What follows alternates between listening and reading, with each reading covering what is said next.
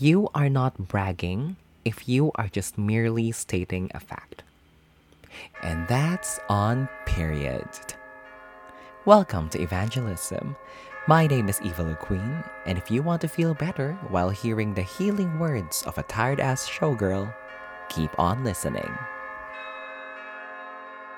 Have you ever felt really good about something, but you didn't have the courage to talk about it?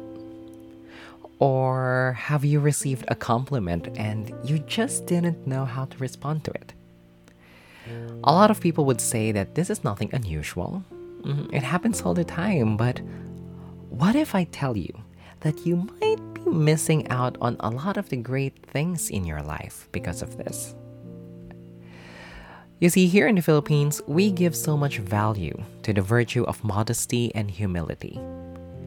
Well, I'm pretty sure that this is the same everywhere, but I could really say that we Filipinos tend to overdo it. You know, I remember when I was in third grade, I was all dressed up for our school Christmas party. This is something I always prepare for every year. It was a big deal for me as a kid. It's the only time that I can go to school out of my uniform. So, of course, I would wear my best. And I remember I was looking at myself in the mirror, very much impressed, that I blurted out, "Ang pogi ko." I look good. And then my mom called me out. She said, "J C, you shouldn't be praising yourself like that. You should let other people say the good things about you first. You you don't bring it up. That way you would have more friends and more people would like you." That's what she said. And of course, she I'm sure she had the best intentions when she said that. And my mom always emphasized the idea of staying low-key and humble. Like, don't bring too much attention to yourself. So I grew up thinking that modesty and humility is the ultimate virtue and what I should always aspire to be. And then I also noticed that people tend to like me when I am as meek as a lamb. People, generally, they frown upon those who talk about the things that people are good at. For example, your colleagues or your batchmates during reunions who talk about their achievements, definitely, definitely they will be seen as mayabang or so full of themselves. In any office, crab mentality is so common to the point that a lot of people are discouraged from talking big about their dreams and ambitions because it's safer that way. You know, you don't disrupt things and people will be nice to you. However, when you do talk about your ideas, people will call you ambitiosa. Ambitious, like it's some sort of insult. Talk about it a little more, and they will use the term narcissist. You know, they use this term so loosely nowadays, and it dismisses whatever hard work that you put into your success. All these years and experience have reinforced a bad habit of me downplaying a lot of things. I wasn't always very vocal like this, and sometimes it still makes me squirm when I talk about myself. Sometimes I will brush off compliments and act like, nah, I don't deserve them, even if I've worked so hard to achieve results. And this has obviously been very problematic for me because not only did this repeated behavior of underappreciating my work kept me from being proud of my achievements, it also gave birth to the worst saboteur that has ever existed.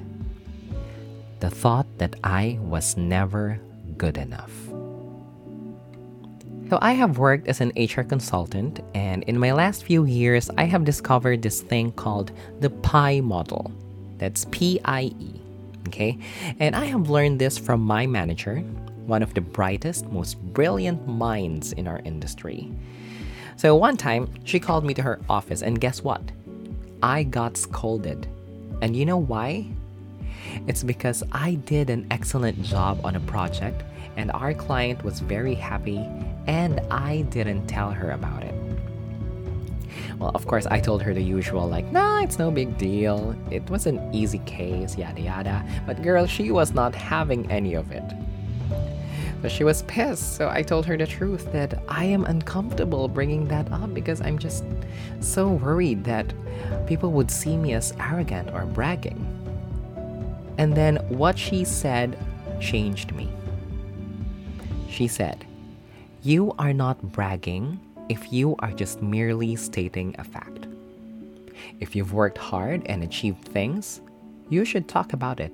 And there is nothing wrong with that." So the P I E model is basically a career management model used by successful people around the world, including the leaders of the Fortune one hundred companies. So some managers use it to determine the movement or promotions within a team. So P I E stands for performance, image, and exposure. So in Harvey Coleman's book, Empowering Yourself, The Organizational Game Revealed, he defines first performance as the quality of the day-to-day work that you deliver. It's the job that you are paid to do and how well you do it. The image is what other people think of you.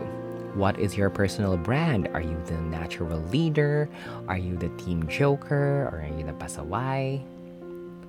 And lastly, exposure is basically who knows you, who knows about you, and what you do. So how many people in the organization recognizes you and your work? So in a workplace, if you think that you're doing a good job, and that alone will get you that promotion, you are severely mistaken. Because you'll be surprised that performance only comprises ten percent in this model. Your image carries thirty percent, and your exposure is a whopping sixty percent in weightage. So how much people know you and the things you do well comprise more than half of the formula to make you a successful person.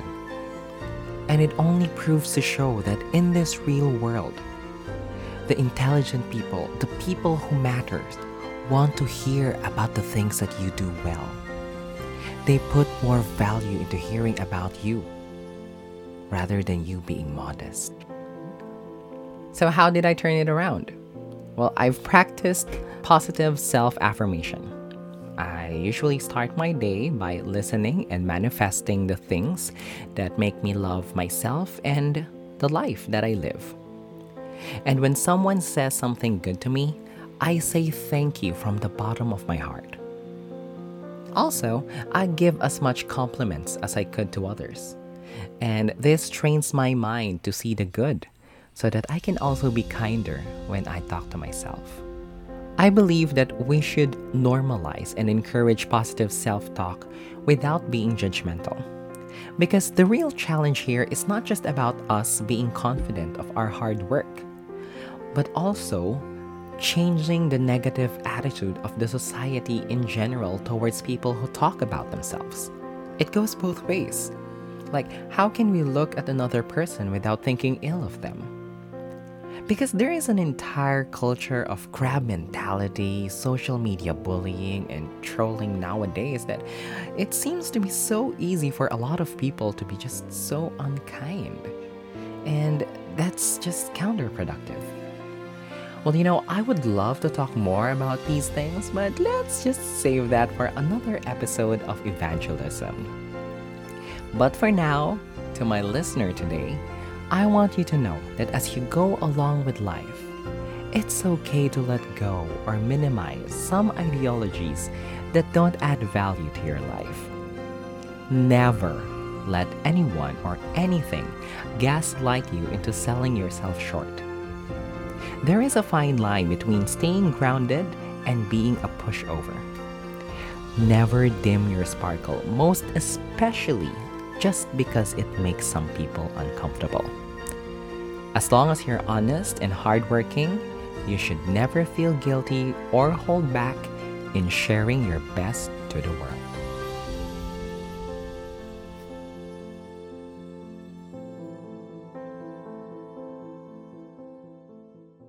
If you like the podcast, don't forget to follow and subscribe to Evangelism here on Spotify. This audio is also available on YouTube at Drag Playhouse P H. Please help and support your local drag queens by following us on our socials. That's Eva LaQueen on Facebook, Instagram, and TikTok. Have a blessed day!